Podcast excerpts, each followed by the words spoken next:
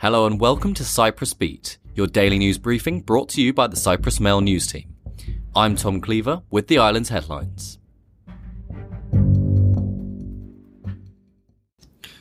First up, President Nikos Christodoulides was forced onto the defensive following his speech at the Parliamentary Assembly of the Council of Europe, with delegates, including Turkish Cypriot Ozan Hasipoğlu, asking tough questions about his stances. Hasipoğlu asked, "Isn't it unfair for Turkish Cypriots to be isolated because your side rejected all the resolutions?"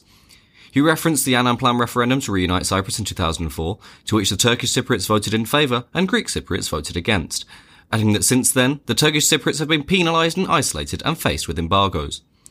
Christodoulides answered Hasipoğlu's question with a question, asking, "How did you travel to Strasbourg?"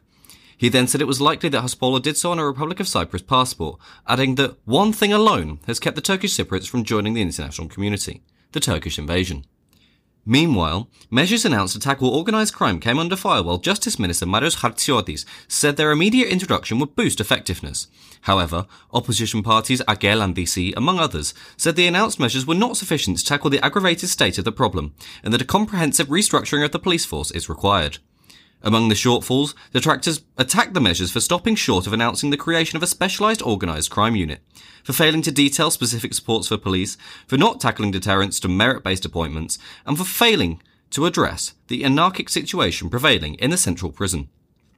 Hartziotis acknowledged that further actions need to be taken, saying these would happen following proper evaluation, but announced the recruitment of 500 additional police officers within the year. Elsewhere, influencer and YouTuber Fidias Panayiotou announced he will stand in June's European Parliament elections. Panayiotou, 23, was born in the village of Minigo. He commonly goes by his first name and has 2.5 million subscribers on YouTube, having first begun posting videos on the platform in 2019. He announced his candidacy in a video posted on TikTok. Speaking to the Cyprus Mail, he confirmed that his current plan is to stand as an independent candidate rather than as a member of a party.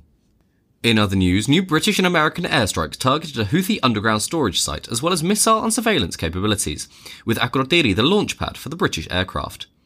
In statements by the United States Pentagon confirmed on Monday by the British Ministry of Defence, it was reported that the British Typhoon FGR-4 aircraft used Paveway 4 precision-guided missiles for the latest mission, as in the first attacks on January the 11th. These statements did not mention the base of the British aircraft, but it is known these aircraft are located at Akrotiri. British television channel Sky News confirmed Akrotiri was used as the base. In diplomatic news, Turkish Cypriot leader Ersin Tatar said he condemns the British High Commissioner in Nicosia Irfan Siddiq. Tatar commented on an interview Siddiq had given to Turkish Cypriot newspaper Yeni Dizan, which was published on Monday. Siddiq said sovereign equality and equal international status cannot be given to the North, and added, "Recognition of the TRNC? That's not likely either. You will not be able to get two states accepted." Later in the day, the North's Foreign Minister Tahsin Ertugruloglu also launched an attack on Siddiq. Siddiq, with his words, acts like a Greek Cypriot and an ELAM member. Being of Pakistani origin, instead of following a balanced policy, he is trying to please the Greek Cypriot side. He is acting more like a Greek Cypriot than a Greek Cypriot. He should be sacked, he said. And finally, photovoltaic systems have been installed in 405 school buildings in collaboration with the Electricity Authority, the Education Ministry announced. The final report on the projects, agreed upon in the summer of 2023, was handed to Education Minister Athina Michailidou by President of the EAC Board of Directors Despina Theodosiou. The project involved installation of photovoltaic systems with a total power of 4.9 megawatts. Thermal insulation and waterproofing of surfaces on which the systems were installed were also installed. The project led to a 30% reduction in total energy consumption in the schools, the ministry said.